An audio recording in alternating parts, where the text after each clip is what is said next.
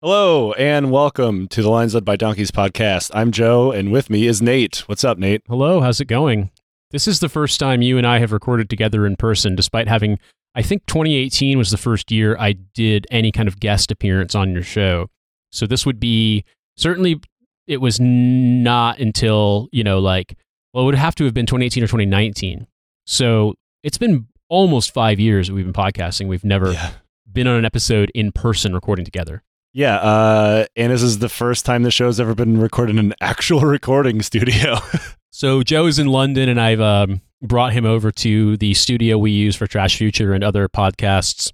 You may recognize the sound of these microphones from the periodic recordings I've done for Hell of a Way, where you're like, "Oh, yep, Nate must be in the studio." There's not like the sound of a fan or the sound of a British guy yelling about the bins in the background.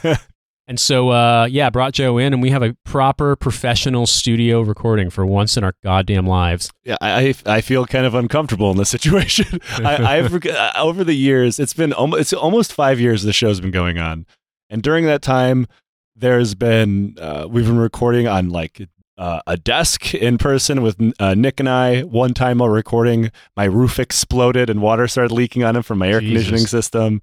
Thankfully, my computer where I was reading from was on the other side of the table.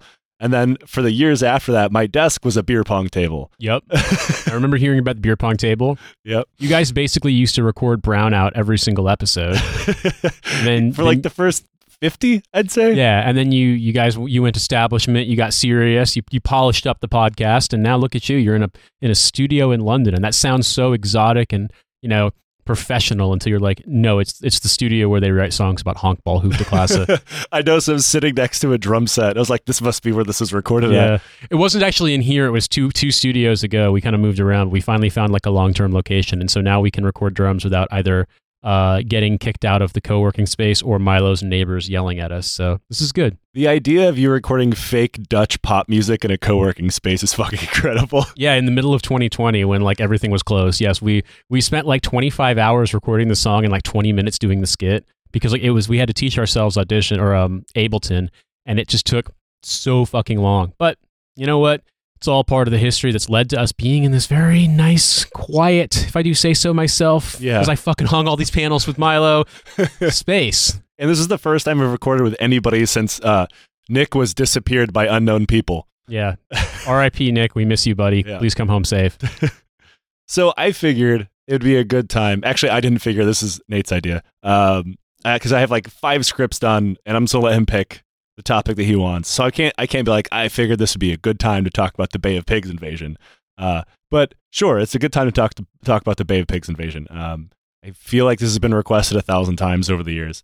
Um, and I finally got around to doing it not that long ago, and I figured it'd be a good time to do that while in the TF, uh, the TF bunker here in London. Yeah, I think it would be a great idea to talk about the Bay of Pigs with uh, me, someone who works for the CIA. Uh, Uh, I've every- also been accused of working for the to say, CIA. as everyone everyone knows, one thing that I do find very funny about it. I mean, like online shit's going to be online shit, and I don't really get bent out of shape about it.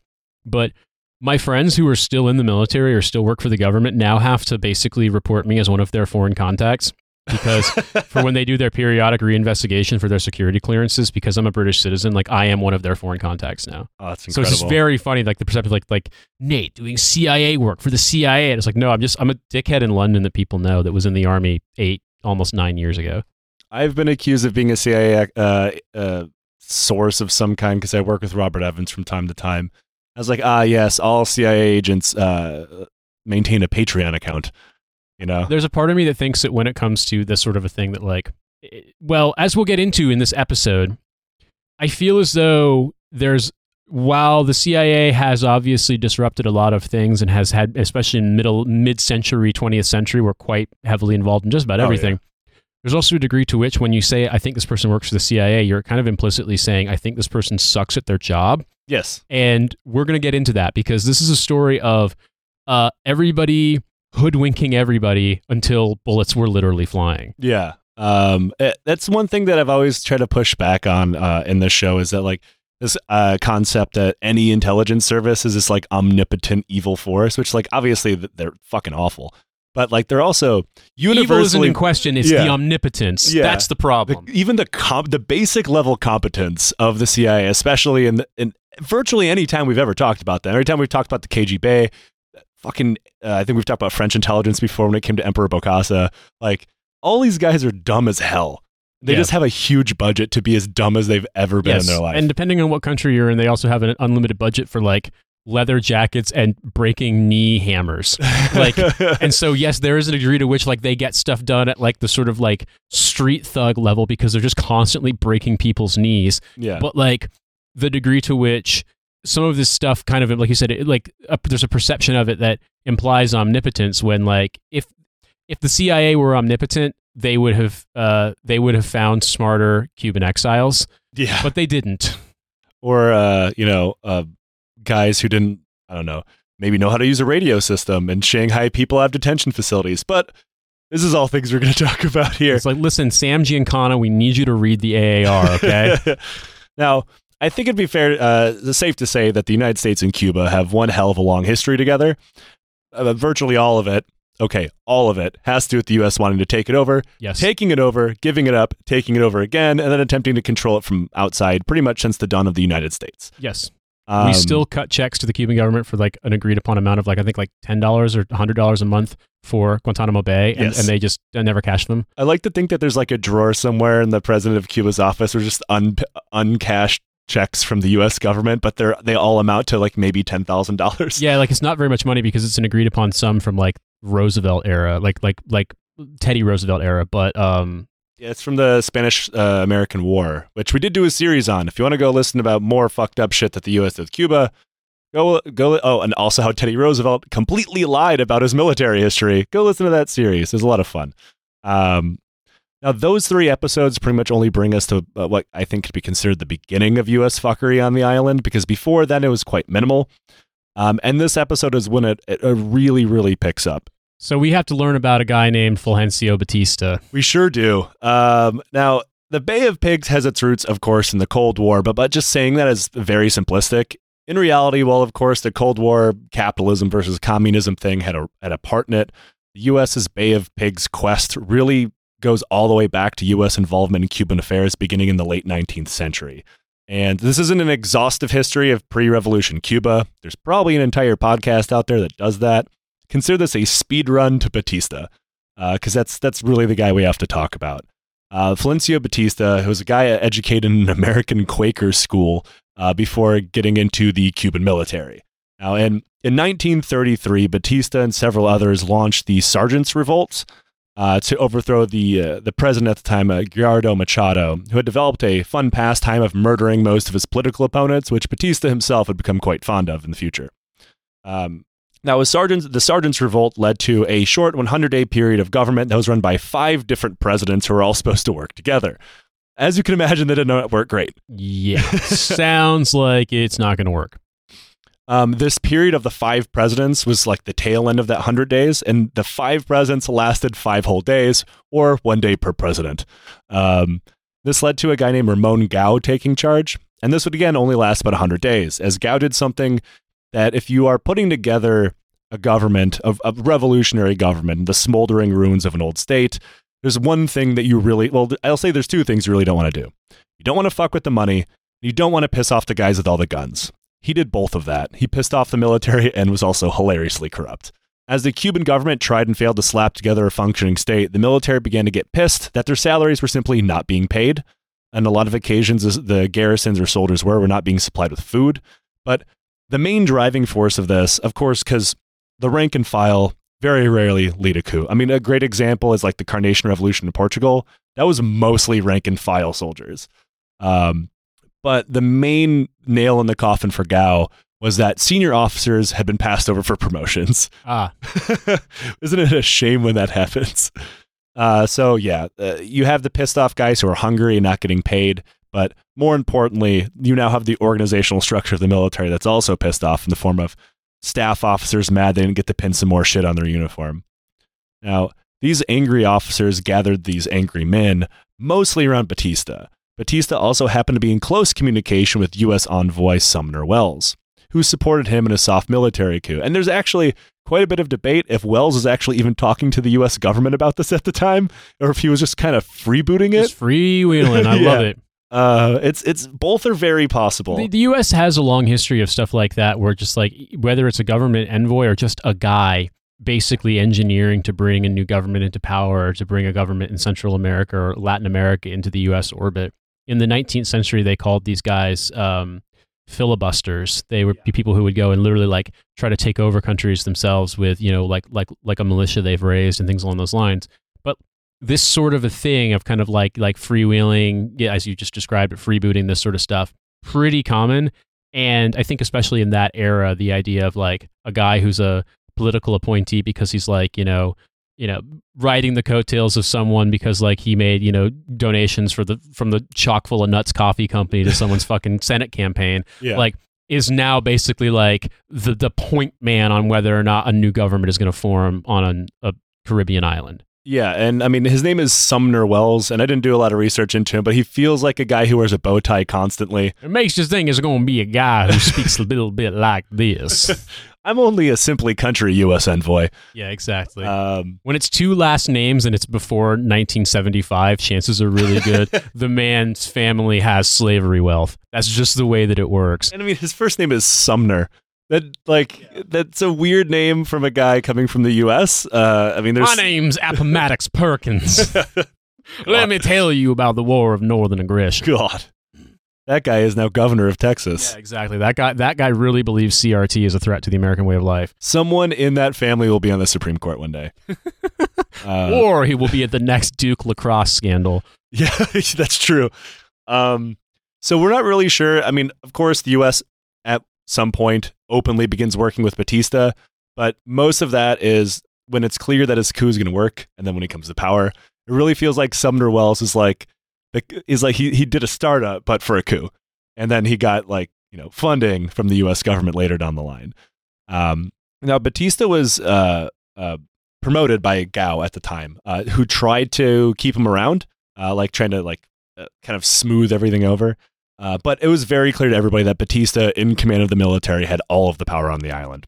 And after this, Sumner Welles and Batista forced Grau to resign, and a series of other presidents came into power. Most of them did nothing because Batista, again, was like shadow president. Uh, he held the reins of power behind the scenes until around 1940, when he finally gave up all pretense and became president himself in a quote unquote election. Uh, Ah. It was quite it was a quite a fucked up election. It seemed to be very corrupt. Um, now, somewhat ironically, however, because of how fucked up the series of presidents have been and Grau before him, the gu- the country was not working. Everybody was terrifically corrupt. The Communist Party of Cuba supported Batista's election into power. Uh, whoops. We call it being an accelerationist. Look, credit where credit's due. They realized their mistake and got rid of him later. I was gonna say. I mean, they're like he needs to fuck things up enough so that we can get more popular support, and the only way to do that is for us to support him. So we are Team Batista now. I- mean, I mean, I know that's not actually the case because, in fact, like when uh when the insurgency against Batista actually began to gain steam, like there was a significant amount of repression. So it's not Oh, as God, if it was like hand in glove. There was there was a lot of political violence.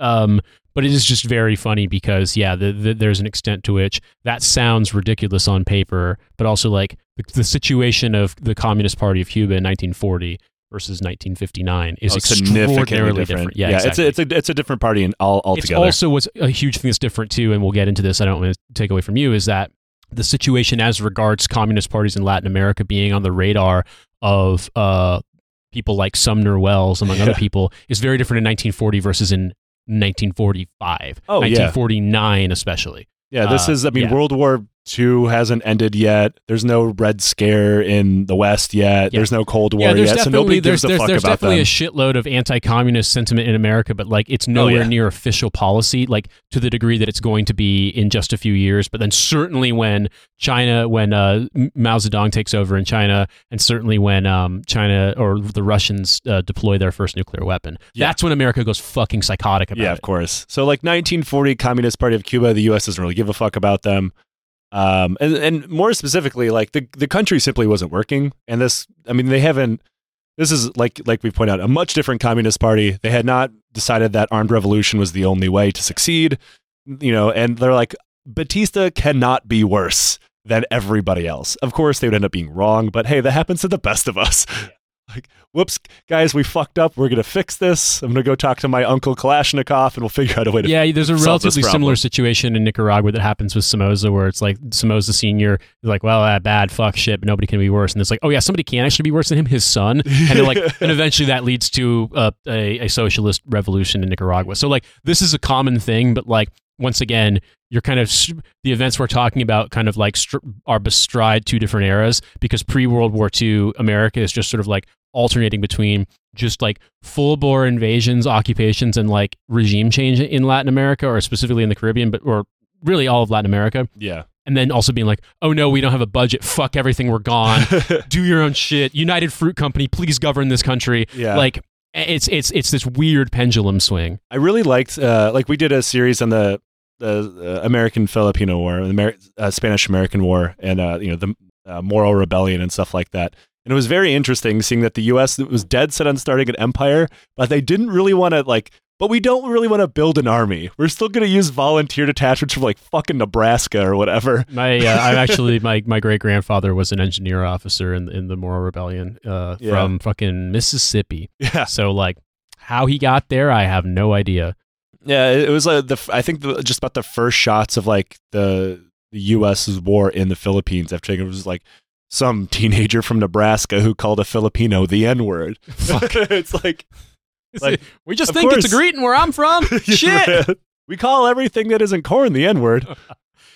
Nebraskans listen to this episode and be like, we've, we've changed, God damn it. We've reformed, all right? Like no state gets away scot free from this fucking show. No, No, state, no, no. country. Well, I think it also helps that, like, we will be the first to shit on our home states. Oh, like, oh, constantly. you, you, you for Michigan, me for Indiana. Like, let's be real. Yeah, the only thing uh, lower than Michigan's Ohio. Yeah, Ohio does fucking suck really bad. fuck and, Ohio. and it's, yeah, we'll talk about that later.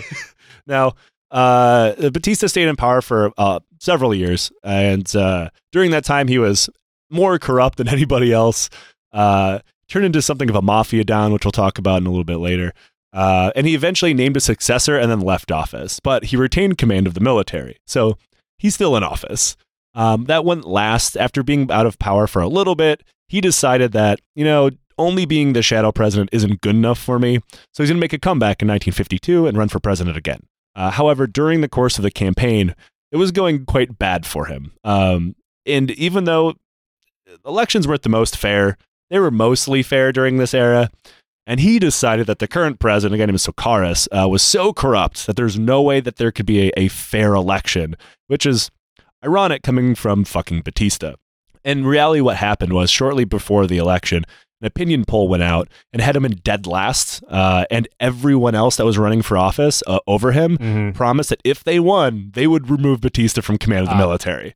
So yeah, he hit the big red coup button again. Um, now this is mostly mostly bloodless, uh, especially for a coup, and especially for a coup that happens on this show. Uh, the military is fully in Batista's pocket, as you would imagine, and the ones that maybe weren't realize that if I'm not, if I don't go along with this, I might get a speed hole punched in my skull, you know. So eh, the military quickly took over. Batista was quickly named head of the new government, and 10 days later, the U.S. recognized him as such, which should become as no surprise because at this point, the U.S. government is fully working with Batista and helped him organize everything. The U.S. didn't much care about the horrific corruption and violence that Batista's reign of terror uh, would become. He let the U.S. exploit the living shit out of Cuba at will and promised to torture and murder pretty much any Cuban that so much whispered the word Marx in, the, in his general direction. Yeah. So in Cuba, you have both, you have the sugar industry, Mm-hmm. you have the fruit industry, and you have casinos run by the American mob. yeah. Before, uh, before yeah. there was, before there was Las Vegas, there was Cuba. There's Las Meyer Vegas- Lansky. Meyer and, uh, Lansky, yeah. Sam Giancana, Yeah. like the like the, the the remnants of the Capone organization, like so much stuff, both money laundering and like casinos where like the basic the house always wins kind of stuff, like stuff they couldn't get away with in America. Um, a degree to which they could get away with also running prostitution, also run, drugs to a degree, but like not like during prohibition. This stuff also was a, a big tourism destination, and so like obviously by this point prohibition is long dead, but like the amount of the amount of money that it generated with the mob, like they sought refuge elsewhere, Oh, away God, from yeah. the prosecution, away from the FBI. And so you're in a situation now where like Batista has the backing of the U.S. state, he has the backing of a number of, of international organizations or like uh, corporations as regards things like sugar, things like rum, uh, Mhm. tropical fruits, uh, and then he also has the backing of basically a lot of fucking mob money. yeah. uh, he's making a lot of money for them or letting them make money. Yeah, and uh, we'll talk about a little bit more in a, in a bit, but like to the point that his relationship with the mafia soured his relationship with the CIA, uh, which is kind of impressive. And just to just to underline here what this UX exploitation of Cuba looked at, this uh, this was said by JFK. Quote. At the beginning of 1959, the United States companies owned 40% of Cuban sugar lands, almost all of the cattle ranches, 90% of the mines and mineral concessions, 80% of all utilities, and the entire oil industry and supplied two thirds of Cuba's imports. In short, the U.S. owned Cuba and would lavish riches on Batista as long as he shut the fuck up and let them do it. Uh, according to historian Louis A. Perez Jr., author of the book On Becoming Cuban, quote, Daily life had developed into relentless degradation, with the com- complicity of the political leaders and public officials who operate at the behest of American interests. The same book also points out the U.S. ambassador actually had more direct power in Cuba than Batista did. So, Yeah, and any, anything you can think of poverty, illiteracy, tropical diseases like the average Cuban had a horrible quality of life. oh, God, yeah. And like that's a climate where lots of bad things can happen health wise, you know, and like it was happening. And I disease mean, was endemic. Yeah. Uh, Batista did absolutely nothing to try to control tropical diseases. And I mean, people often point out that there was slavery in Cuba. It was more like a serfdom, which like I don't want to like be like it wasn't slavery exactly. It, it was, but there was no like chattel slavery. However, there was a f- uh, Batista effectively implemented serfdom on Cuba uh, for these companies and the mafia. Um, it, it was absolutely insane. He didn't give a single fuck about his people. He made a personal agreement with the head of the CIA, Allen Dulles, to act as effectively as uh, a, a, a spook for the CIA. Um, he was made fantastically wealthy by this arrangement and murdered around 20,000 people, but probably more. Um, that's 20,000 that we can confirm. And this is in less than a decade. You know, it, it is an absolute reign of terror. And the U.S. administration cheered him on because he was a great ally in the fight against communism, of course. a thing that you'll hear, you know, like I said, in defense of Trujillo in the Dominican Republic, uh, again, in defense of some, certainly in, as the 70s were on, in defense of people like, um, like Pinochet in, in Chile. Uh, and the thing about it is, is uh, f- was it Fujimori in Peru? Yeah. Like, this is a the constant entire refrain. Argentine, like yeah, the, the Argentine military yeah. junta. Yeah, like that. This is the, the- well, they're they're great allies in defense against communism. But like, if you live in those countries and you seek redress over anything that makes your life worse, you might just get disappeared. Yeah, he'll get yeeted out of a helicopter. So so far in the, the in the history of the show, the only country that we've ever found that was staunchly quote unquote anti-communist that didn't get a full-throated American uh, support in the middle of the Cold War was like Rhodesia. And like that that that was like the line is like you've officially gone too far with this whole apartheid thing, but if you dial it back, we'll be cool. Totally be cool with you. Yeah, and like I, I think it was the the crippled uh, Eagles of Rhodesia episode. We point out that like whenever anybody, and of course we're you know we're various different shades of of, of left on this show, but if you didn't know that before.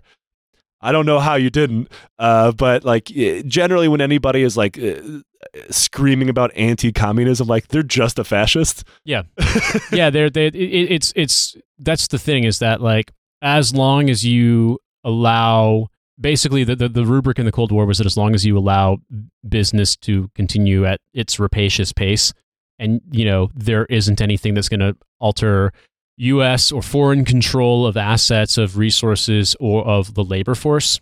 You can basically do whatever you want. It has to be so bad. Like when you think about the kind of stuff that fucking Papa Doc Duvalier got away with before there was And any his kind son, yeah. yeah, yeah, yeah, exactly. But before there was any kind of uh, any kind of real official criticism, when you think about the degree, like the depravity that uh, that the apartheid regime in South Africa had to get up to, with, like very public displays of brutality against people protesting, things along those lines. Like we basically didn't care. Like No, of course not. And like like even even in countries that were that were anti-communist in like a sort of liberal democratic way, like when you think about if you read in some of the stories, for example, of like people being murdered or like beaten within an inch of their life for protesting for like fucking trade union rights in Japan, for example. Yeah. Like we were fine with that. We were fine with with uh General Motors sending out people to beat the shit out of Japanese strikers. We were fine with all this stuff. We were fine with it in America too, but we were way more fine with it abroad. Oh, of course. And so, And Look at, I mean, I think it was Nestle or Coca Cola ran death squads in Colombia very recently. yeah, I mean, this is one of those things where like like you will see a lot of of, of kind of like blanket defenses of stuff, blanket uh, sort of partisan positions, what you might call campism as regards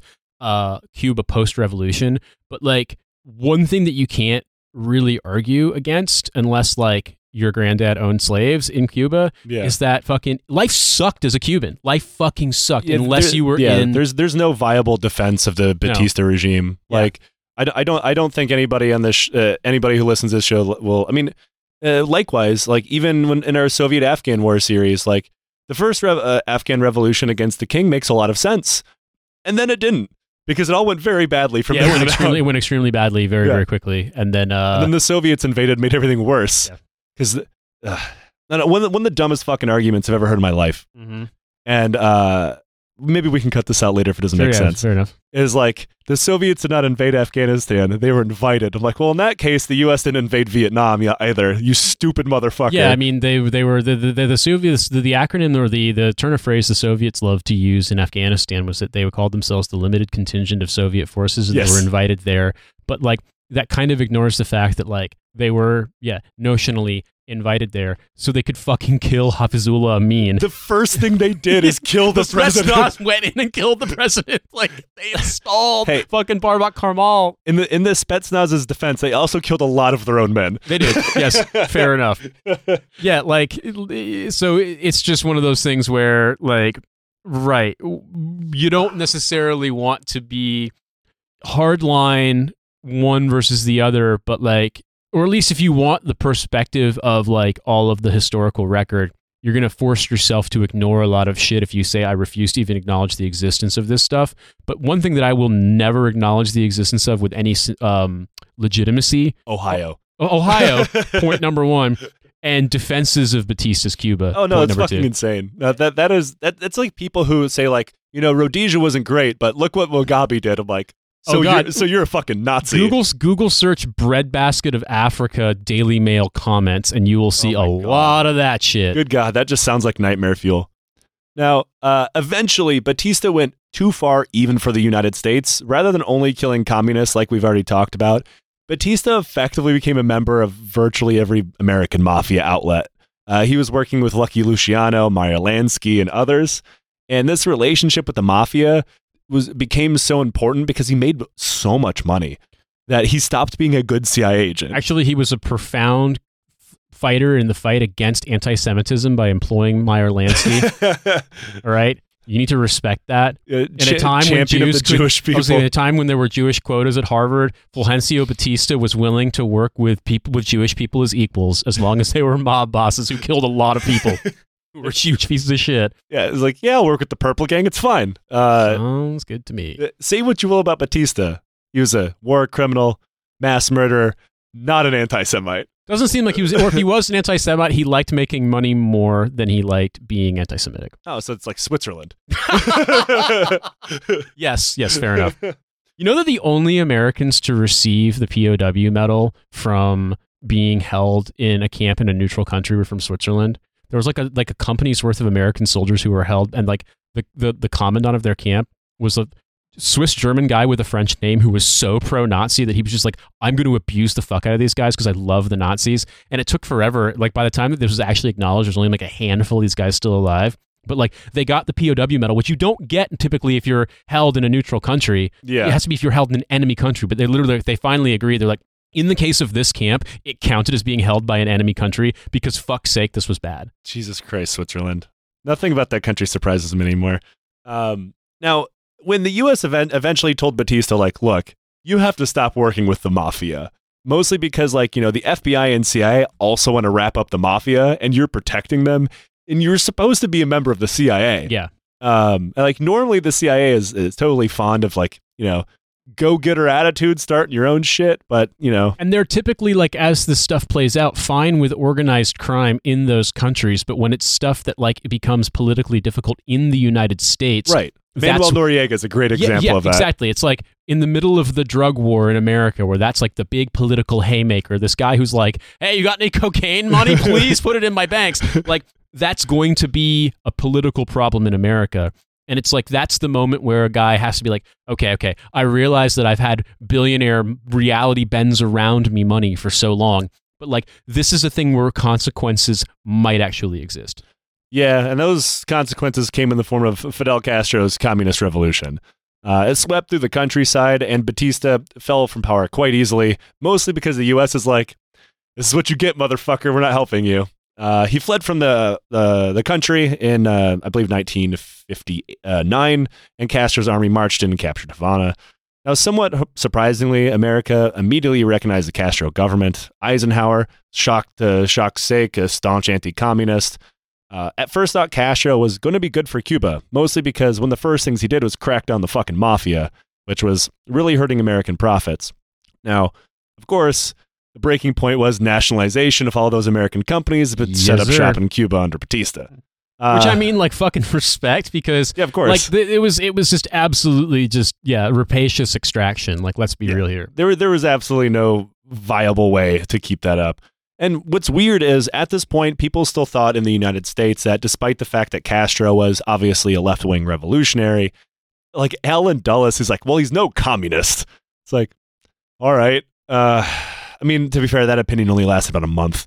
Uh, and then Dulles is like, all right, guys, I may have been wrong about this, this, one. is kind of like it's like the the political orientation version of the meme about you know historical document where like i am so gay for you dude i love you and i want to have sex with you i'm a dude and so are you and we're totally gay and then historians like they were really good friends yeah, yeah. Um, now, everything that we know about what happens between Cuba and the U.S. could have actually been much different, but Eisenhower ghosted Castro. Um, Castro went to the U.S. for a UN meeting, uh, hoping to meet with Eisenhower, because at this point, Castro was under a, a, a very obvious ideas like, if I piss off the U.S. too much, they are going to invade me. yeah exactly Uh, so he was going to smooth out the problems the two of them were having. And there's a fair bit of evidence suggests that Castro really meant it and is willing to make concessions. Like, look, we're going to do a little leftism. You can do a little bit of your extractionism, but not like you used to. Um, and mostly to make sure he doesn't, you know, get invaded. get invaded However, when Eisenhower learned that Castro wanted to meet with him, he literally left D.C. Uh, just left fucking Washington. Uh, pissed, Castro went to the UN, and he famously made a speech at the UN that uh, that year, declaring Cuba's independence from domination of the U.S. And afterwards, they rapidly moved towards the Soviet uh, sphere of influence. So, real big own goal there on behalf of Eisenhower. Now, Eisenhower did realize that he had fucked up, and he was like, "Oh, probably should have done that." I'm going to send my vice president to go and talk to him. but who is his vice president Richard Joe? fucking Nixon. Exactly. exactly. Richard Nixon, who, when he was Eisenhower's vice president, kind of made political hay because he was his motorcade was attacked by communist protesters. I'm struggling to remember the city that it was in, but like that was a really I think it was in Latin America, but I can't remember. But that was a really big thing for Nixon. Was like Nixon was the anti-communist and he was sort of the enemy of fucking communists around the world. It's like this this guy who like that was his sort of political drum to beat was he was like solidly anti-communist. And as a result, Nixon in Cuba, not a good idea. Yeah, they he met with him and then immediately went back and said, "We got to kill him. Uh, we have to depose Castro. It's the only way." Um, and to be fair, Eisenhower was kind of on the fence about it, not nearly as on the fence of JF, as JFK eventually would be. But uh, on December 11th, J.C. King, who was the head of the CIA's Western Hemisphere Division, wrote a memorandum to a guy named Richard Bissell, the deputy director of plans. And the memo said that Castro had turned Cuba into a quote left wing dictatorship and was threatening to lend Cuban support to revolutionary activity across Latin America. And said that the only remedy to this entire situation was quote violent action. Uh, so yeah, they wanted to kill him. Uh, So like the now- memo literally ended said thorough consideration be given to the elimination of Fidel Castro. So now it is your job to find the drunkest and least reliable Cuban men in Miami. That's right. Uh, and in March of 1960, the Eisenhower administration officially began planning their attempt to take out Castro. And the plan that they originally had looks much, much fucking different than the one that existed. No, cr- just so people don't don't uh, go nuts here, I'm pretty sure that in March 1960, yeah, you're so you're basically at the point where we're not we the revolution has taken place. The Nixon, I believe, has not yet clenched the nomination to be uh, the presidential candidate to replace Eisenhower in the 1960 election. I don't think so. he is yet. absolutely favored for that. And so, like, you're already at the point where Eisenhower is coming to the end of his uh, to the end of his eight years in office, and like America looks back on Eisenhower like there's a lot of like weirdly there's like a lot of like MSNBC liberals, but like who are like Eisenhower is my ideal government, but like there were a lot of weird back and forth kind of meltdowns with Eisenhower, like a lot of big scandals. There was a huge like like kind of bullshit expense bribery scandal that got a lot of people hemmed up. And also like in his last years in office, Eisenhower was very unwell. He spent a lot of time like unable to be doing his job because he was sick. And so like it's a very strange era because uh you've gotten past McCarthy, but like McCarthy may not be the fucking most powerful senator anymore, but like there are a lot of people in America who still really support what McCarthy was selling. Oh fuck and yeah! so like Nixon among them. yeah, exactly. Yeah, and so this this this this this man from from California with the world's biggest chip on his shoulder is now apparently going to be, and he'll and he and you know he he's go- trying to get elected president on the promise like. Don't worry, no one will ever have legal jurisdiction over the tapes that I record in my office. Yeah, don't don't mind me recording my threats to murder journalists and shit. And, and getting getting drunk and wondering. Well, one of my favorite Nixon stories is like when it was clear to everybody that he was uh like he had to leave office. He literally just spent the entire time wandering the halls of like the White House drunk and like in his underwear and a robe. I'm pretty sure there were times when he actually was trying to initiate nuclear strikes. I don't think that's apocryphal. Like I genuinely think there's a record of that. The. Joint Chiefs of Staff had to put something in like in place to make sure he was like unable to do so in his current state, which is very funny because there's like a weeks long period there that if like someone attacked the United States, like the, the, the like the generals are like I don't know, like currying him into a corner like he's a puppy, so he doesn't try to blow up the world, and like nobody's running out because like, Spiro Agnew had resigned, like nobody was sure what the fuck yeah, to do. yeah, yeah. Um, now, in 1960, the Eisenhower administration began officially planning their attempt to take out Castro. The plan had several stages the creation of a unified Cuban opposition to the Castro regime outside of Cuba, use of propaganda to undermine Castro, development of intelligence network within Cuba that would follow orders of the exile opposition based in the U.S., and the development of a paramilitary force outside of Cuba for future guerrilla actions on the island.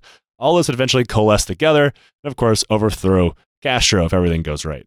Eisenhower approved this plan within the week, and it was given the name Operation Pluto, though this looks absolutely nothing like the operation they ended up going with, because immediately the plan ran into pretty big problems, namely the fact that the anti Castro groups, mostly in Miami, fucking hated one another. They all did. Yep. there, there was no way to unify them. They all thought that their one group was a group to free Cuba. They were not going to work together. Fuck everybody else. So the U.S. had to work around them. They would simply start their own group, namely the paramilitaries that would be integral to the entire plan. When I say the U.S. started and ran this group independently of any anti Castro political groups, they did.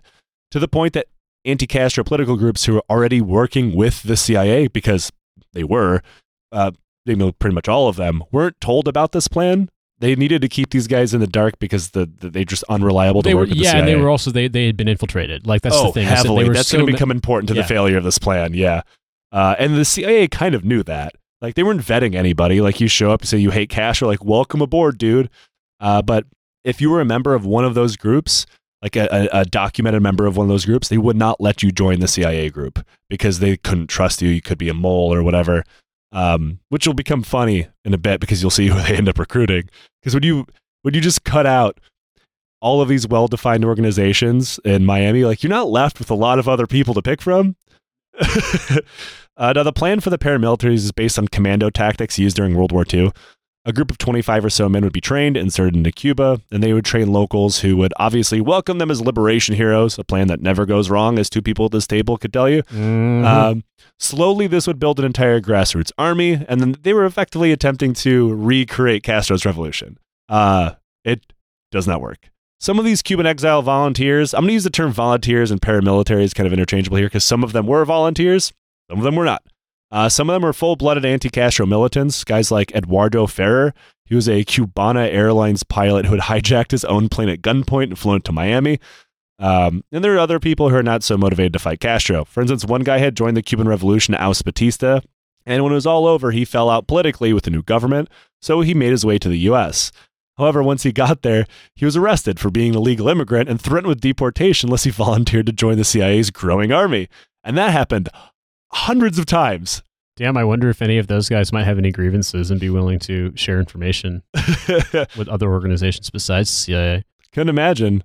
So a fair amount of the paramilitaries literally do just shanghaied, given a choice between joining the CIA paramilitary or being deported to Cuba, Yes. uh, which bad things awaited them if that happened. Yes. Because at that point, if they would have gone and then been deported, this Cubans, because of their moles within the Cuban exile community, know that the CIA, they've been contacted by the CIA.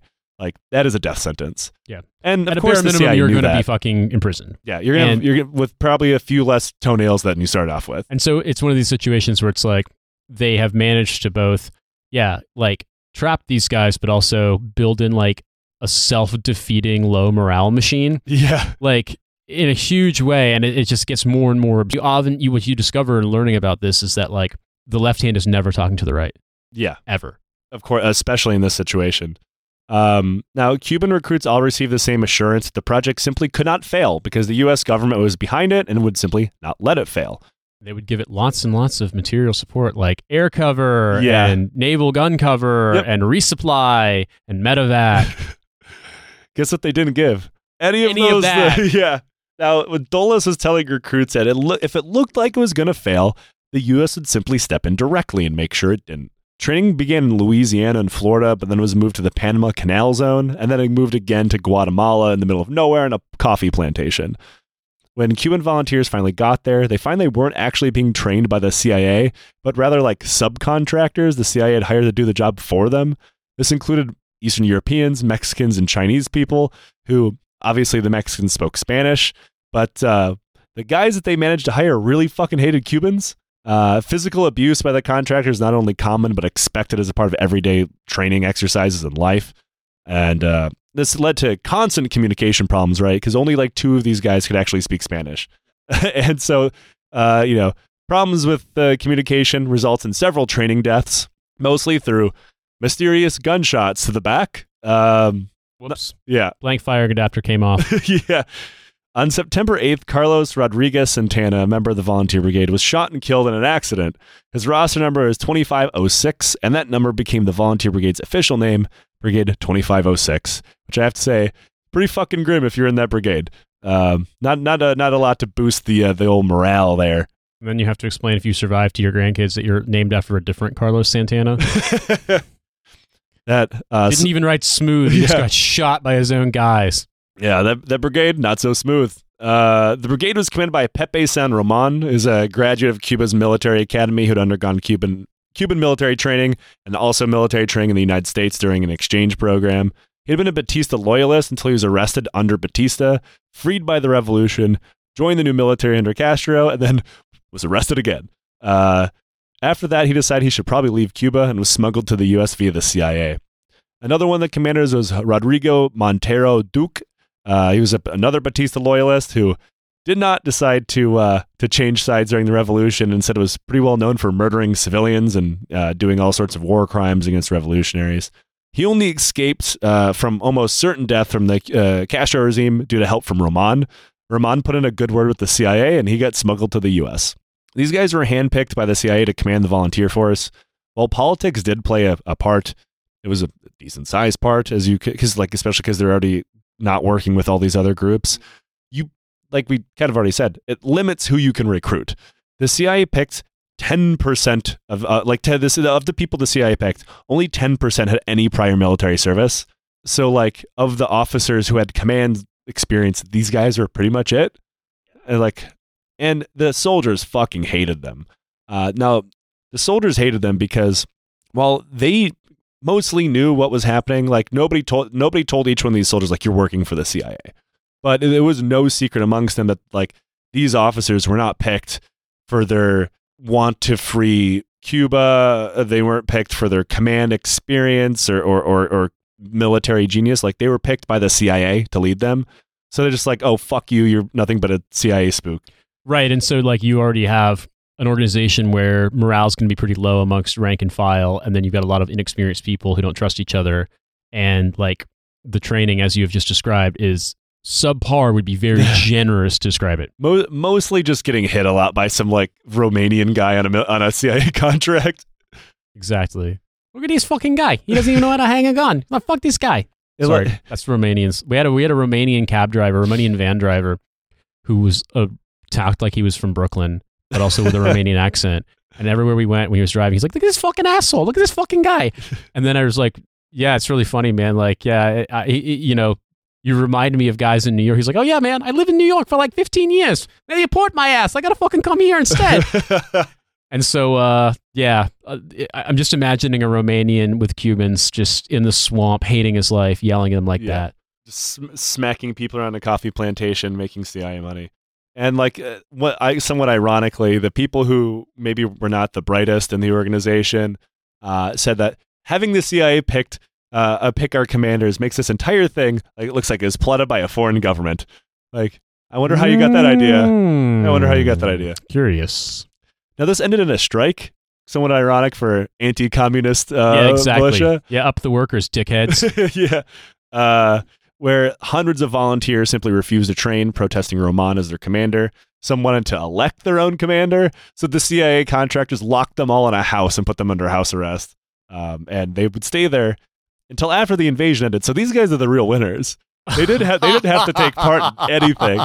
Like they're under house arrest, sure, but they didn't have to like storm the beaches of the Bay of yeah, Pigs. storm the beaches of this empty swamp and then get fucking hit by anti-aircraft fire Yeah. nonstop. Yeah, wow. Okay, before we get into what happens next, we have to talk a little bit uh, something that Nate is obviously very familiar with. This concept called mission creep. Um, Mm, I know nothing about this. now the There's easiest not a big 20-year war lesson in this. yeah, several of them. Uh, the easiest way to explain this is when you plan one thing, normally something small or simple, and it rapidly spirals into something so large and complex it is you just cannot possibly succeed, no matter how long or how hard you try. And a good example of this is pretty much every war the U.S. has fought since Korea, um, or the Soviet Union and Afghanistan, or Russia and Ukraine, or the U.S. and Iraq. You know, Yeah, I would say that the, the specifically, if you look at Iraq and you look at Afghanistan and you look at the Gulf War, the reason why one of those ended and the other two only ended by force was from the other side winning or, or, or, or forcing the U.S. to a stalemate where they eventually politically had to, to, to leave is because the, the Gulf War was one where the mission was expel Iraqi army from Kuwait. And that was a very defined thing. It was the, their military forces have to be kicked out and we can't, you know, there was some more of maneuver and movement into Iraq across the border during the war, but like at the end, the end state of the war is at the Iraqi border, there are no more foreign troops and Iraqi forces are back in Iraq or dead because we bombed the shit out of them on the highway of death. right? Whereas let's go to Iraq and let's install democracy. The le- Not really a very well defined mission to begin with. Let's and drive around in circles until some randos try to kill us. yeah, exactly. or, or like in Afghanistan, let's get rid of the Taliban. Okay, but now let's make this place, uh, you know, democratic and stable, so the Taliban can't come back to power and let terrorists back in. Okay. How does that end? Oh, that's the fun part. It This is- doesn't. This is a country that's literally never had this kind of political system, and the people you put in place are 100% just like the absolute rogues gallery of the worst people committing war crimes and human rights abuses in the last 20 years. yeah, like doss them. Yeah, this is 20, 20 years ago as of as of 20, 2001. And so then they're like, hmm, I wonder if this war is going to end. Uh, well, it did a different way. And so, yes, long explanation here, but mission creep basically, it's like, well, uh, if it just continues to spiral into more stuff because the actual the the the task becomes impossible. Right, and that's exactly what the CIA starts doing. This, well, as the CIA subcontractors are mauling the volunteers, the CIA also figured that if this is going to work, brigade would need an air force. They'd been using a shell company called Southern Air Transport, using old C 46 cargo planes to ferry the volunteers to the training area and back, but they decided they needed something more. They slapped together an air force made up of 15 B 26 bombers, 5 C 47 transports, and 7 C 54s. Of course, this ran into a snag. It is hard to train pilots. It is a complicated job Yes, to have, is. and it takes a long time. So, despite Eisenhower giving explicit orders that no Americans be involved in any single part of the operation in Cuba, the CIA just hired some American pilots to fly the Cuban Air Force they'd put together. Most of them are actually from the Alabama Air National Guard. Ah. Now you'll notice that there's no attack aircraft in that manifest you've just put together. They, There's they have bombers, but no no- fighter no, escort, no, no, nothing. no, no fighter aircraft, No. which uh, that's going to be important later on because there are certain tasks that uh, we'll put it this way: bombers are better at, and there's certain tasks that fighter aircraft are better at, yes. and uh, this will become important. As if that wasn't dumb enough, at least 80 Americans showed up to the training camp to join. Um, and since the, the contractors, the CIA contractors at the camp didn't really give a fuck, they were let right in. So there's several just American c- citizens involved. Uh, Yeah. So once again, not really doing good for your uh, stage managed story that this is solely resistance on the part of dissatisfied Cuban exiles who want to take their country back. and even then, remember, they're planning an invasion of Cuba with like less than 2,000 guys. It's absolutely ridiculous. As if, thro- as if uh, throwing together an air force staffed by Americans wasn't bad enough, the U.S. also decided to give, give the Cubans a navy, kind of. They gave them some old uh, World War II Higgins boats they had laying around. Uh, but as you figured from this kind of mission creep, the CIA was moving away from the idea of that small 25 commando team thing, and there was now going on to just an outright invasion. The reason for this switch, at least according to the CIA, was because the, Cuba was accepting Soviet help rebuilding their military and arming them with mostly modern equipment. And if they waited for that to occur, there's no way that their plan could work.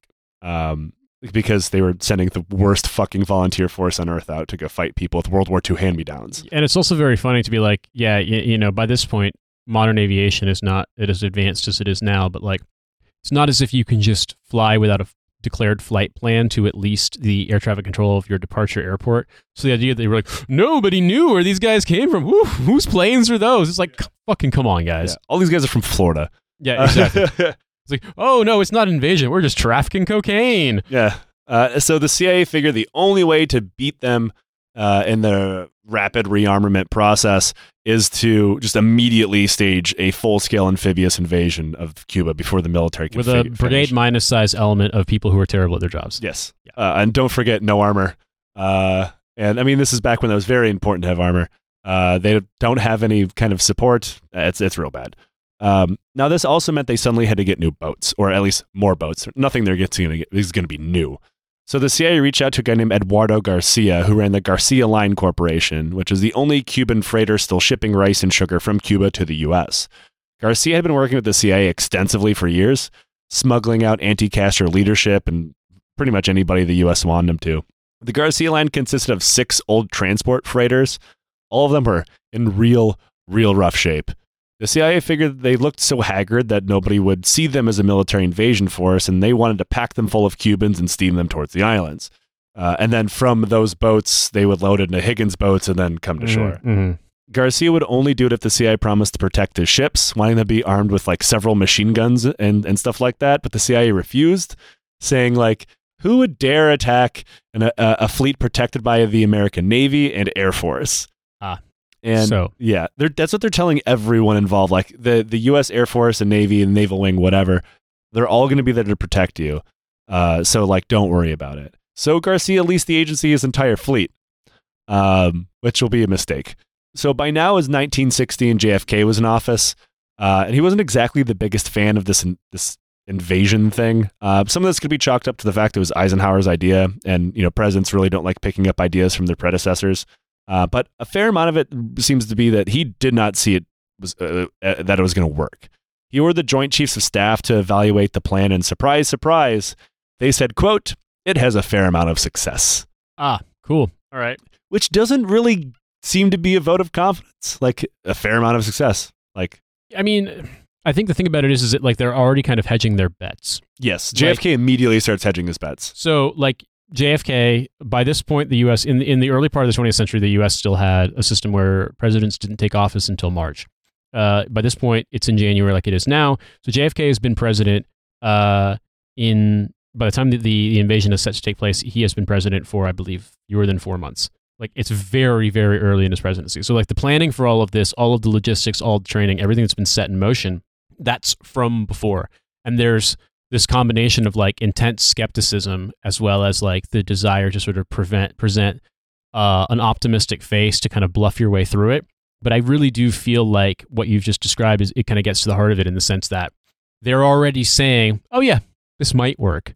Like, think about some of the big military debacles in our lifetimes. When they walked into it, it was never, oh, we we might we might we might manage this.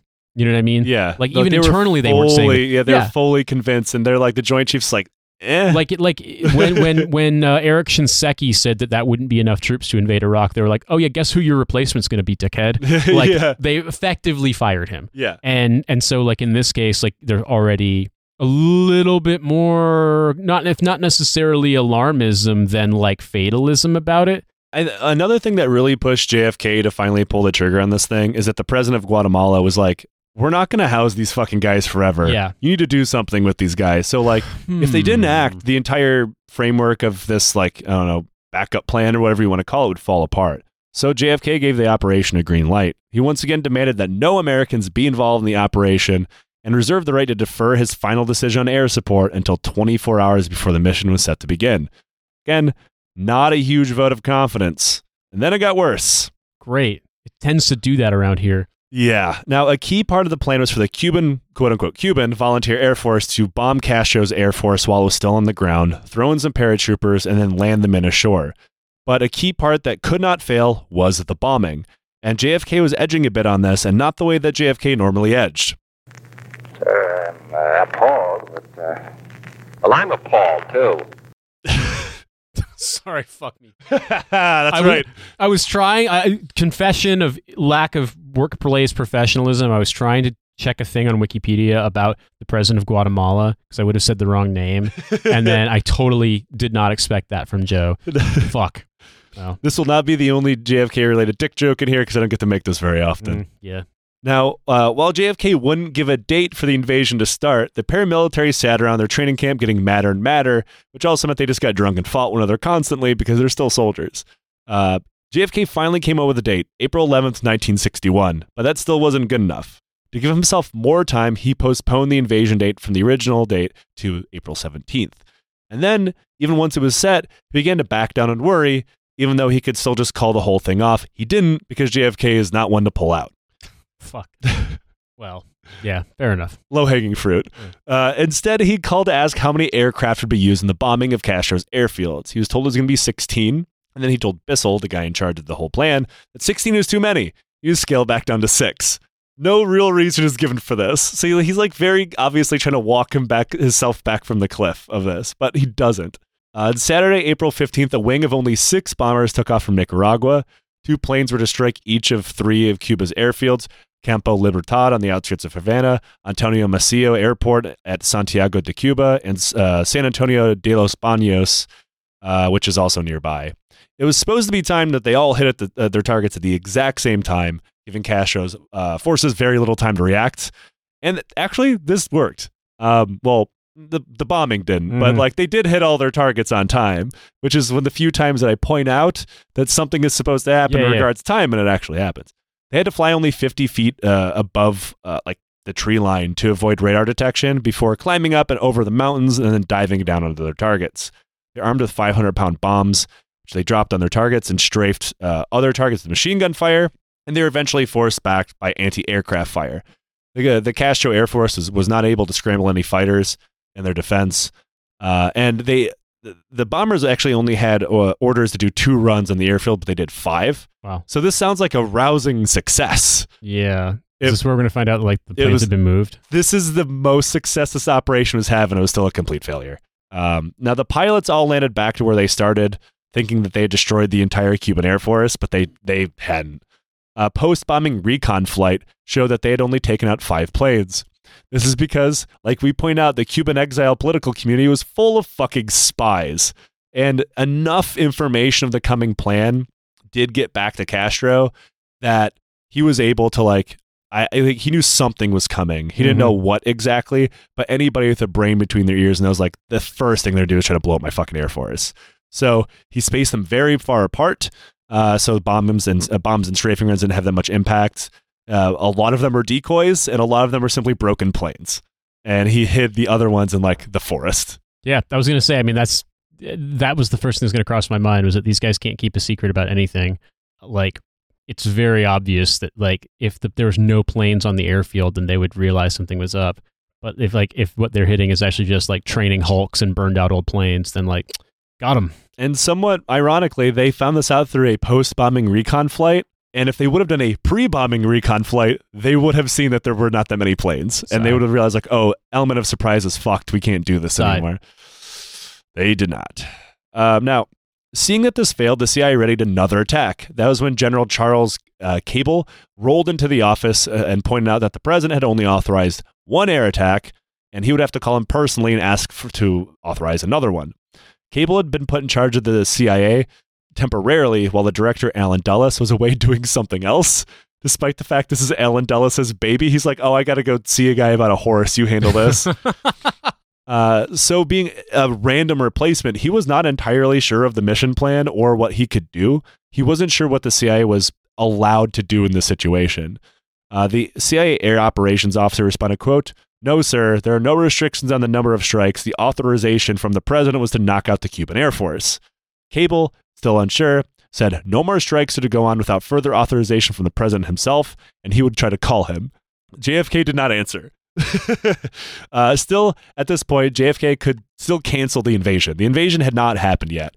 The airstrikes had failed. The guy in charge wasn't actually sure of the plan, and now everything was pretty much ruined.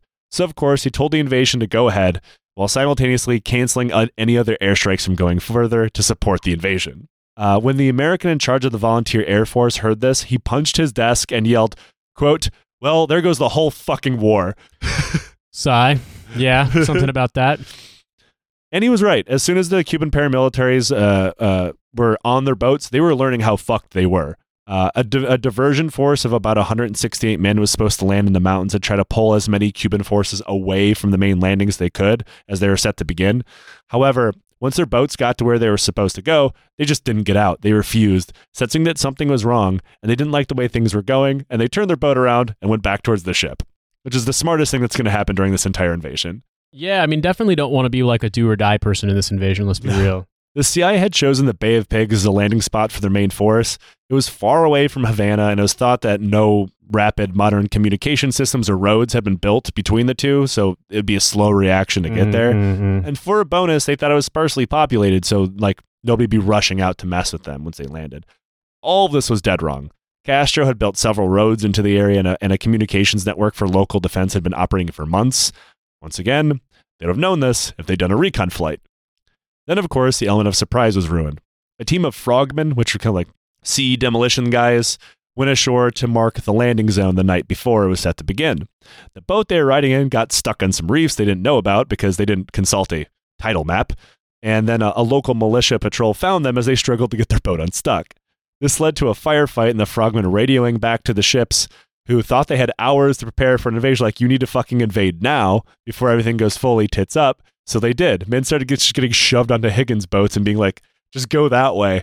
And like one, one of the more important things that the frogmen were doing was marking the landing zone. that they had their don't have their landing point of debarkation marked. yeah, nothing is marked. So they're just like floating out in the middle of the night in the general direction of the Bay of Which Pigs. something you got to understand about the Bay of Pigs and the topography of that area is that there are beaches, but there's also like some some straight up like like mangrove swamps, like stuff where y the the coastline hits the land and it's just swamp for a while, which is not really a place you want to disembark, especially if you've got any kind of equipment, especially if you got vehicles. oh, they didn't have fuck all for vehicles. Yeah, for some reason, I had the impression that they had, yeah, they had like like stuff, and like like they literally like even the, the small amounts of like wheeled vehicle assets they had like wound up getting fucking stuck in shit, They got completely stuck. marooned. Yeah, they got stuck. They got blown up in the Higgins boats. Some of them just sank. Uh, like a good example is like because nothing was marked, uh, another landing craft ran right into the same reef that the frogmen had run into, and their boat also sank. Other people ran ashore and got stuck up to their knees in a swamp. The jeeps just like bogged down. Uh, some guys had to swim ashore.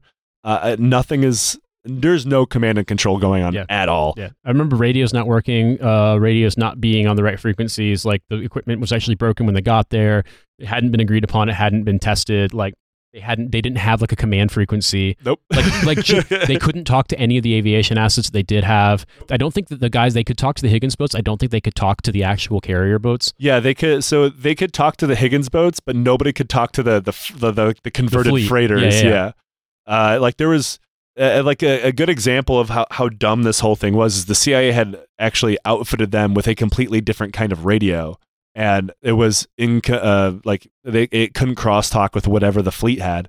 So, like for instance, one of the boats out, uh, one like the the, the freighters, like not military, uh, the U.S. Navy, because they're not involved at all. Yeah, yeah, yeah. Um, like they had their ammunition and like first aid supplies, and like they couldn't call that boat and like, well, you need to send more ammunition to the shore. Like there was no way to their logistic system wasn't broken; it literally didn't exist. And the guys with the ammo were like, "Damn, thought they would need some ammo by now. I guess it must be going really fucking Yeah. good." They didn't called for it. Like not a single guy has Yeah, been haven't heard a thing on the radio. Yeah, Guess they're being really good about radio silence. Fucking OPSEC training, hell yeah. great, great day if you're an RT on one of those like shitty converted fishing trawlers. Like, Dude, when I was calling for anything. when I went when I went to Pathfinder school, I know we don't have a ton of time to do digressions, but when I went to Pathfinder school, my graded patrol on um, the FTX, which is nowhere like graded patrols in Ranger School, but there is still a job you have to do, was to be uh, the um, the RTO on a GMRS drop, which ground mark reference system drop. The great thing about it is that you don't have to have radio comms. So I, I was the RTO, which meant I showed up, I plotted out my control circle and coordinates where they were on the map so I could show to the instructor, and then no one talked to me on the radio because there was no radio. Because for GMRS, you literally mark the ground and then they know when to drop from the fucking ground markings. And I was like, sick as hell. fucking squared away. Love it. Pass my patrol. And nice. it's like this guy, the RTO with the ammo supply and fucking the Bay of Pigs invasion, he passed his patrol too. Yeah. Sucks about the rest of the guys, but he was good. hold on to that. Shit. Shit. I just wanted one story of fucking the Joes getting hooked up, but that may not happen. Well, as thousands of men and material being offloaded onto the two beaches, the Cuban military started to respond. It was like 1 a.m. at this point. Was when like someone woke Castro up, like uh, someone's fucking invading us. They suck at their jobs, but they're still invading. Yeah, they they, made it to the beach at least. Uh, there's two beaches, red and blue. Um, and around 6 a.m., the surviving Cuban Air Force showed up and began bombing all of the Garcia Line ships. Uh, and despite the fact that they were told that they would be protected by the Navy, and the Navy was 15 miles, like they could, according to the U.S. orders to the, their forces, they could not go within 15 miles of the shore of the of the combat zone, which is Cuba. But like, so they could be fucking seen, just like sitting off in the distance, watching everybody get murked. And the thing I wanted to point out from earlier, remember when I said that their manifest had C 46 and C 54 combat uh, cargo aircraft, and then they had, uh, I can't remember the kind of bombers, B 26 bombers? Something like that, yeah. Yeah, they didn't have any fighter aircraft. We pointed No. that out. Now, you know what's great against bombers that are bombing your beaches? Fighter aircraft. Yeah. Because bombers are slow and fat and huge, big fucking targets. And fighter aircraft can both obviously strafe ground forces, but can really fuck up bombers. Yeah. They didn't have any. They didn't have any fighters, so the bombers basically were unimpeded.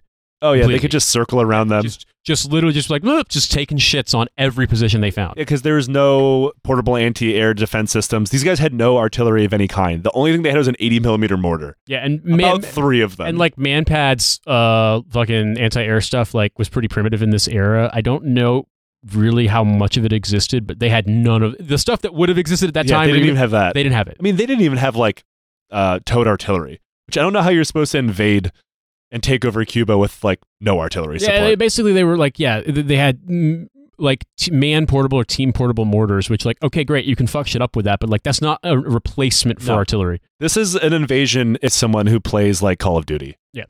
This was literally meant. no to- tanks, nothing. Just a bunch of guys hopping up and down on the beaches. remember when we talked about how basically when it comes to being like certifiably anti-fascist, very or correction, certifiably anti-communist, you just let me take that again. Remember when we said earlier that being certifiably anti-communist tends to just mean fascist? There's this tendency amongst fascists to be unable to perceive or estimate their enemies because they assume they're just huge weak pussies who are also like doing CRT on everyone's kids simultaneously. And the thing that you'll find in this is that they really went into it assuming that the minute the first bullets were fired, every single person with a gun in Cuba was like, "Yeah, we've been waiting for an opportunity to depose this country, or Right. depose this government." And when that didn't happen, they had no plan B. Yeah, and not to mention like the local defense forces did the majority of the fighting, Yeah. uh, and They, they, were motivated. Yeah. they were actually motivated. They were like, they "Hey assumed guys, that they would turn. They're like, Yeah. oh, the the liberators are here, and all they did is like shoot that fucking Yeah, guy. exactly. It's like, it's like, yeah, yeah, exactly. It's like Antonio, fucking get your iron sights up and start Yeah. plugging these assholes. They clearly can't move. Look, that one's from Alabama. Shit. uh, now, uh, the, like the bombing starts on the beaches, uh, and again, the the Navy is not being involved. The Air Force, uh, uh, Naval Air Wing is not being involved, um, and they, they had strict orders to literally not do anything unless the Cubans shot at them, um, which of course Castro kind of assumed. So they were under the Cuban Air Forces under strict orders to not attack the American ships, Yeah. despite the fact they easily could have. Of course, yeah, but like in a way, here are here's the Cuban military, even you know with some element of surprise, you know, being attacked, but like they have a better perception of their own battle space than, Oh, of course. these guys who have all of the assets that have been handed to them by at least let's like we're not calling the CIA competent here, but they are well funded. That that is one thing they always have is funding. Now the the, the bombing runs by the U.S. Uh, the, the the Cuban exile forces were called off, but you know it wasn't paratrooper drops. so they began to fly in their fat, slow aircraft towards their objective. They, they were met by a Cuban fighter aircraft, um, and virtually all of them were shot down. Uh, this is about the time that the, the, the when they're getting shot at by Cuban fighters is the first time that those cargo pilots, uh, cargo plane pilots, uh, discover that the U.S. actually was not going to give them air cover. Like, oh, the U.S. jets will be coming any time now. Oh, oh God! Don't worry, guys. oh no! Slow down to fucking drop drop speed. All right. 130 knots. Want to make it an easy drop, easy opening shot for these guys. yeah. just fucking getting obliterated.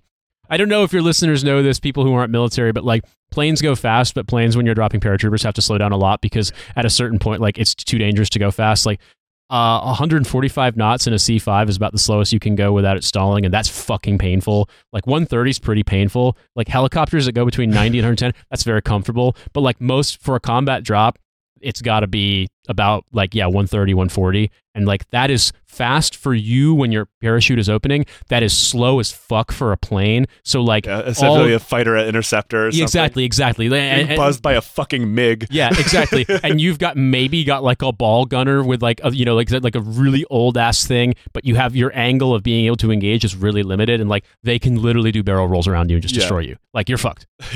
So fucked it's not even funny now, American pilots out in the actual uh, Navy were, and there's also some that are in the air circling the U.S. ships for like air cover, because like, of course, the, the U.S. Navy gets air cover. Uh, we're like constantly asking uh, to like go in and like at least take out the fighters, and of course, there's like no. You can't do anything. And like the Cubans were like the Cuban fighters are getting really close and like flipping shitties in front of them. yeah, exactly. I just imagine. I'm just imagining fucking angry barrel rolls from American fucking fighter pilots doing air cover. Be like, you pieces of shit, you fucking assholes. But yeah, like this whole sort of limited engagement thing, and then it's like, yeah, you can't do anything. You, you just have really, really good fucking seats to watch these guys Yeah. get massacred. Yeah, like Castro fully understood the power dynamic here, so like he wasn't going to let anybody attack. I know some paratrooper drops actually did go well, uh, but only in very small groups, and uh, they landed and then quickly found themselves surrounded by literally tens of thousands of Cuban soldiers. And like one of the drops was like 150 guys. Like, yeah. oh fuck this! They, Yeah, they just surrendered. So paratrooper lore about little groups of paratroopers or LGOPs, like yes, we go around, fuck them things up, etc. But that's typically when part of a larger airborne operation. If it's, if it's one company of paratroopers against you know a, a fucking entire division, like there isn't that much you can do. You can do one or two things, you'll be all right. After that, you're fucked. Like you're just simply going to be fucked. It was one of my favorite stories from the our series on the first Chechen wars. They like dropped in the the VDV to like, and they like landed like in the middle of a frozen forest, immediately surrounded by like a division size element of Chechens and surrendered to like, Yeah, now we're like- good. No, like no, I, I, I don't feel like yeah, I, I- I don't like discovering how one can be filleted in different directions by Yeah. Chechen butchers. Like yeah. Yeah.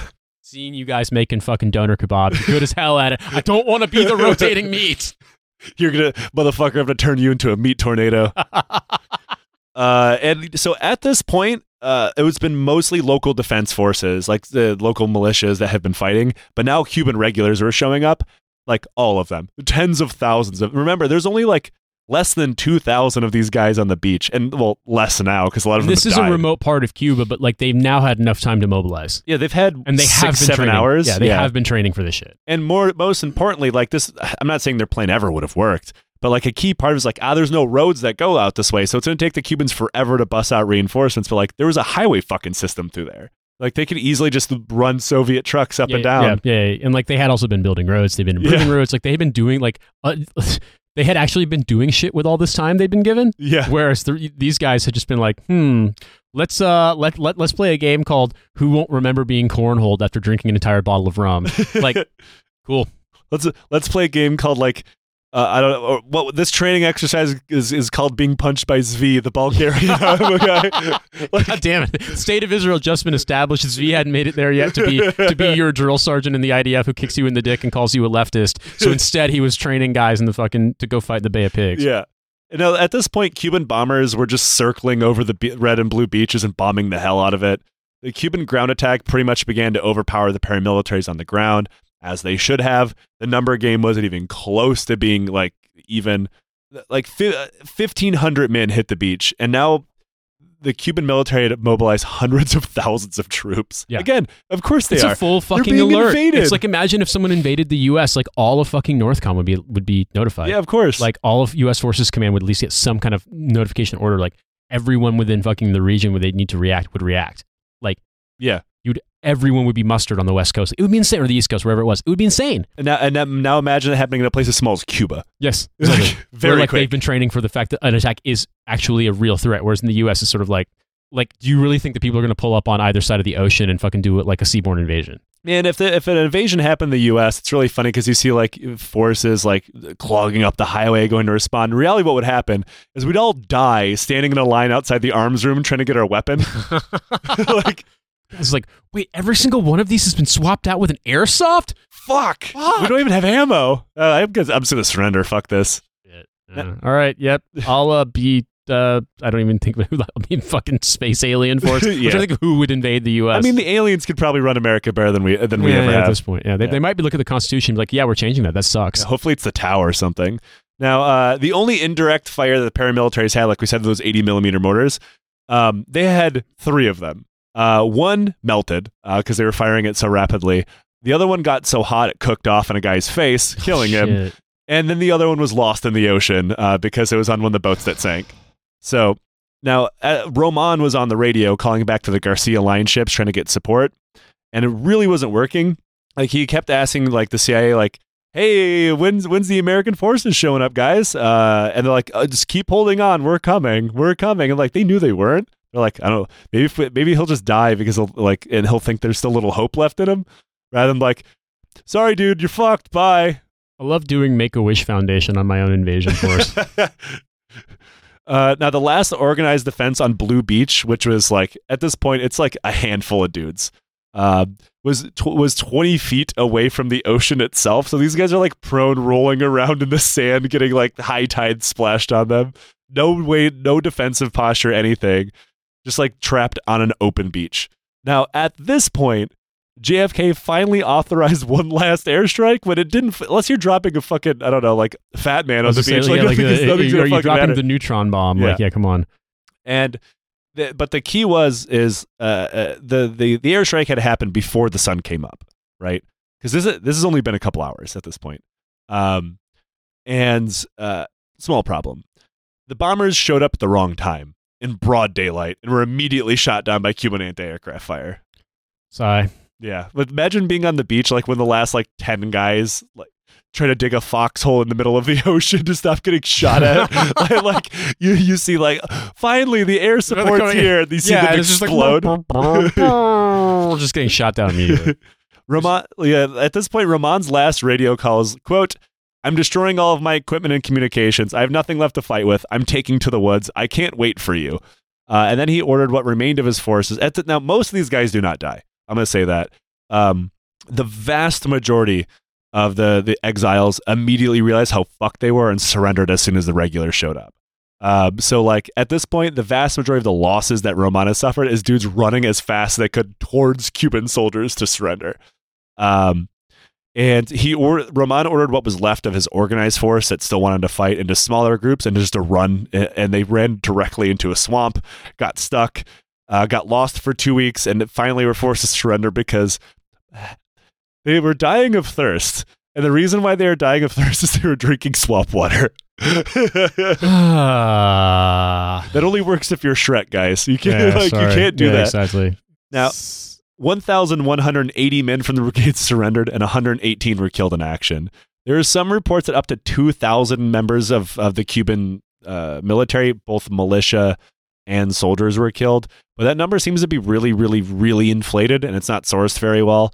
Um, the, the one source that does seem to be probably true is 160 regulars of the Cuban military Mhm, died. mhm. I have a really hard time believing that these fucking idiots killed 2,000 members of the Cuban local uh, defense forces. Yeah, that definitely feels like some Vietnam era fucking body count Right. inflated numbers. I feel like that was some stuff that well, that the U.S. I mean, the exiles, because of course the U.S. ad- wouldn't admit that they had anything to do with this for a long time.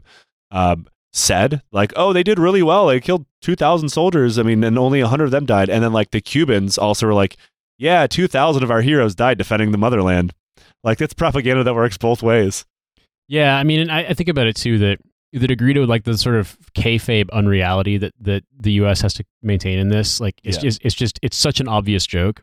It lasts like ten minutes. Everybody knows immediately. Yeah, Um, now, most of the brigade's POWs stayed in prison for the next 18 months or so before they were ransomed back to the U.S. for $28 million. Uh, actually, Castro had a first offer of, give me some tractors and I'll give you your POWs back. And that offer was rejected. Which I have to say, imagine your commanders deciding that giving him some tractors in exchange for your life was considered not an equal trade. like, this motherfucker wants some John Deere. you are a thresher at best, you piece of shit. I'll give you a backhoe, bitch. Uh, no, not everybody was ransomed. Some stayed in prison well into the 80s. Wow, Yeah, I didn't realize they were in yeah, like mid long. to late 80s. Uh, like uh, one of the guys, uh, Duque, uh, the second guy in command, he was sentenced to like 30 years in prison, Wow, which is shocking for taking part in an invasion. You kind of assume that he's He going to be get the death murdered. penalty. Yeah, yeah, yeah. Now, obviously, this entire thing imploded, uh, and uh, JFK tried to do the whole "it wasn't us, there's only Cubans fighting for their freedom" thing, but absolutely nobody believed him.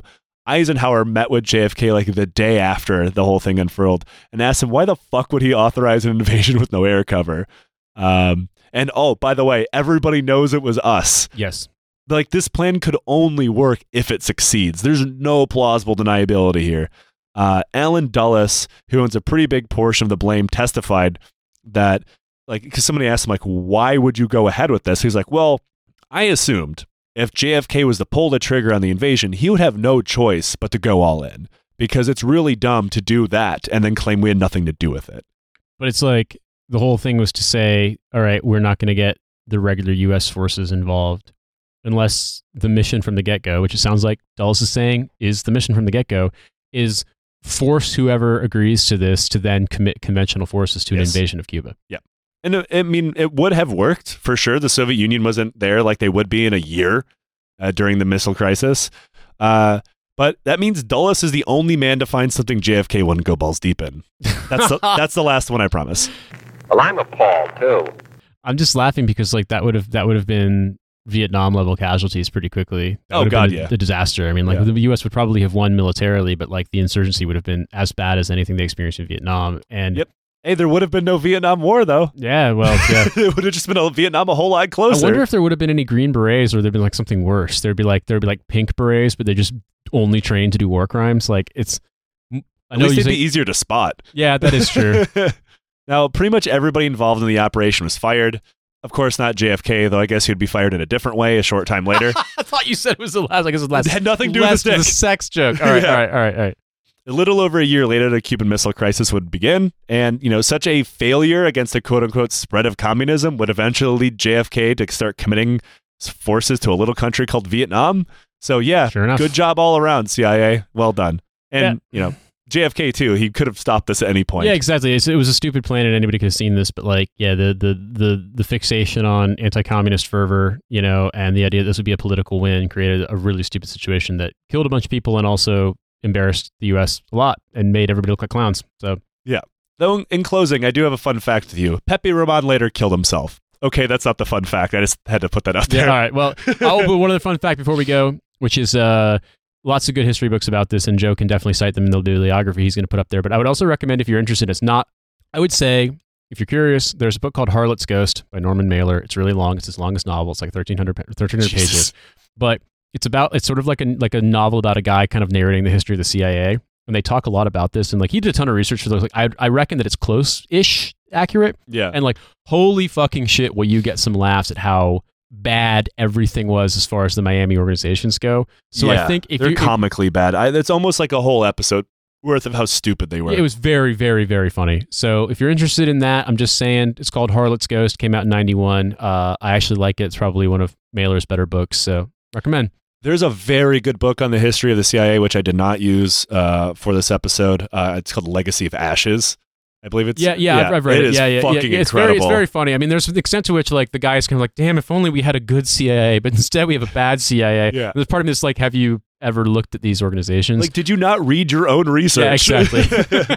but you know, if you ignore his weird wistfulness, it's like because it's it is a like a very clear history of the CIA's Yeah. like, constant horribleness. Yeah, yeah, yeah, yeah. uh, Um, Wild Bill Donovan and the OSS, and then everything Oh, on like Laos. Yeah, yeah, yeah. Just the crazy shit, and in Berlin too, just like Yeah. the psychotic stuff. Um, The CIA running the entire uh, Laos air bu- air campaign with like two guys in a like fucking jeep and a, and a radio in his hand. yeah, like it, it's wild, insane stuff. But uh, yeah, if you want to learn about all the other fuck ups, it's a good book. And uh, yeah, man. I do have one fun fact. Ricardo Montero Duque, he was one of the guys that was released Yeah. quite late from prison, became a real estate agent in 2007 in the New Jersey area. so, if you bought a house sometime after, I was gonna uh, if you sometime bought a house that went underwater in the subprime crisis, it was probably sold to you if you were in New Jersey by a guy who fucking went to prison because he was in the Cuban Missile Crisis. Yeah, Yeah, no, he he- was in the Bay of Pigs invasion. uh, there's a very good chance if you bought a house before the year of 2007 in the greater uh, Newark area, uh, you bought a house from a Cuban war criminal. That's kind of fun. Hey, man, you know what? In the grand scheme of things, like that's every VA loan. Okay. We do have one last thing on the show. It's called Questions from the Legion. You can ask us a question, donate to the show, ask me on uh, Patreon. Um, and this one, uh, I've, I'm going to shorten it a bit because we, we've been at this a while. Uh, but he, so he calls us something that, uh, by something I'm familiar with another word. We, we probably are aware of the term self licking ice cream cone. Yeah, He calls it a self sucking dick, um, which All I right. think I like better.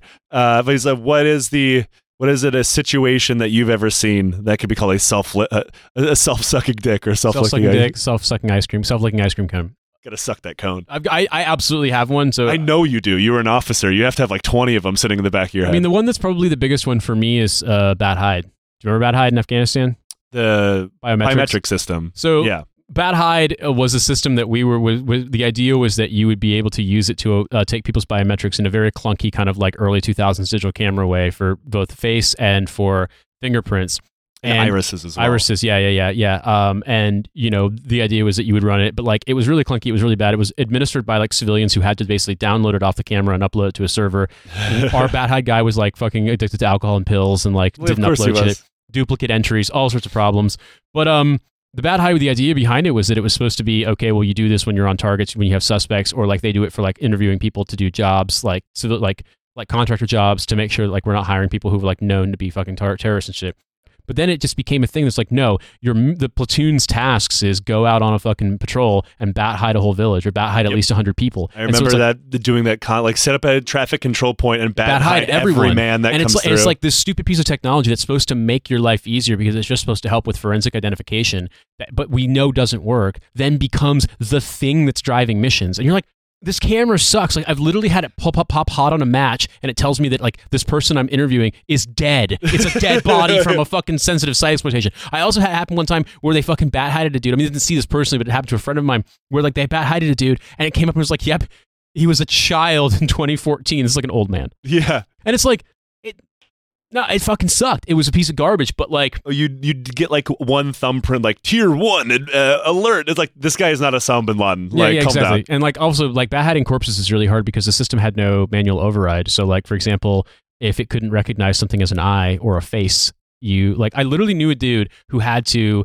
basically, because he had a really not high ick factor, he, he could handle gross shit, had to reach in around a guy's shoulders and hold his head back together so they could get the BAT HIIDE to take the to recognize that the photo was a fucking profile of a person because it wouldn't recognize the you know when someone's been shot with a fucking 762 round photo Right. and and so like that system was such a piece of shit but it like was the thing driving missions so that to me like That was my last tour. Was fully like twenty five percent of missions are built around that fucking, fucking camera. stupid basically sony mavica with a fucking fingerprint reader and it sucked a fingerprint a fingerprint machine that works less than like your local county jail from like bumfuck Yes. nowhere. yes like the gym down the street here that i fucking have a membership at like that uses a fingerprint scanner works way better than that thing yeah oh, that's incredible. so what do you have Uh, oh, okay. So when I was stationed at Fort Knox, uh, I was I was on a tank, right? And tanks are notoriously maintenance hogs. Um, I mean, the U.S. logistics system is very, very good. Uh, that's one thing you can say about our military is that you generally always get what you need when you need it. However, however, at Fort Knox, we did not have tank mechanics. We had civilian contractor tank mechanics Ah, that only worked until five. whoops. And so, if your tank was broken, obviously unit readiness goes down. You can't go out to the field. You can't go out to gunnery, and your tanks don't get fixed because these motherfuckers are working a tight eight every day with an hour and a half long lunch. And so, you get yelled at because your tank isn't operational. The mechanics aren't working because they're fucking fucked off making, and they're making ungodly, Ungodly amounts of money. Yeah, yeah, yeah. So much, god, and they fucking know it. Like, was like, hey, like, and, and normally in, in in other units, like if you work on something like over a soldier's normal le- level of, of maintenance, like level 10 maintenance, level 20, nobody really cares, especially in, a, in like an armor unit because everybody knows how to work and everything other than like, you know, electrical systems, stuff like that. But if you were like, fuck, I need to get this tank ready so I don't get yelled at, and it's level 20 maintenance, which is one step above what a normal soldier is supposed to do, like, but if, if they find out about it, and they will, the civilians, they'll report you to your commander and you'll get in trouble. So they've created this feedback loop of constant unreadiness and broken tanks, That's all so supported funny. by a whole bunch of fat guys making like tw- two hundred thousand dollars a year. So the sickest thing in the world would be to be like be a heavy vehicle mechanic in the army and then immediately move to Fort Knox as a civilian after four years enlistment and just be that guy. oh, they, they had to be living the like their their fucking dream. there were guys like that in, in Afghanistan who were civilians who like were the only people that were certified to do like TIG welds on M uh, on MRAPs, Yeah, and so like they, they were making like three hundred grand a year. Yeah, Yep. it's insane. Uh, but at least there, they like because I Makes sense. It's a precision thing that has to be done. yeah, Like yeah, like I had my MRAP had to be stitched together a couple of times, but like they moved pretty fast. Like I never had any like my windshield got busted out constantly uh, from like small arms fire Yeah. and rocks and Yeah, shit. It, like whether that be like kicked up from the road or some kid with a slingshot or or hell of a God, they, fucking love, they love fucking slingshots in Afghanistan. Man, one time some kid just annihilated my driver's side window on, on my MRAP that I was a TC of. And those are bulletproof windows. yeah, like they it just, shatter, but like it just yeah. Fucking totally spider cracked to the point you couldn't see through it. And like my gunner's like, he just did that with his fucking arm. I was like, we need to call the fucking Major League Baseball league. that kid's got a future. Uh, he threw a goddamn heater through a ballistic window. That's so funny. Jesus Christ. Uh, that is uh, a podcast episode. Uh, Nate, you can use this uh, space to plug all of the other 20 things that you do. Yeah, not that many, but thank you, thank you once again for for listening to this. I produce this show. I also am the co-host of What a Hell of a Way to Die, and I also produce Kill James Bond and Trash Future. So if any of those podcasts uh, ring a bell, uh, check them out. And uh, thank you for listening. Uh, everybody, thank you so much for listening to the show. Uh, if you like what we do here, consider supporting us. Uh, even a dollar gets a, a lot of stuff like access to our Discord. You'd get episodes like this before everybody else. You get access to bonus episodes, and you know you help keep the show running. Uh, or don't give us money; it's your money. Do whatever you want. Leave us a review that is free, and it helps us. Uh, I don't entirely sure know how the algorithm works, but I know it works in Somehow it mysterious ways. Yeah. Um, this is the only show that I have because this is enough. Uh, but consider buying my books. My series, The Forlorn Hope, is complete and out now, and you can get it for free if you have, uh, you know, Amazon or Kindle Unlimited or whatever it's called. Or you can just buy it on paperback wherever normal books are sold, and you don't have to buy it from Amazon. You can stop asking me that. Uh, and until next time, don't invade Cuba, I guess. Probably a bad idea. Bye.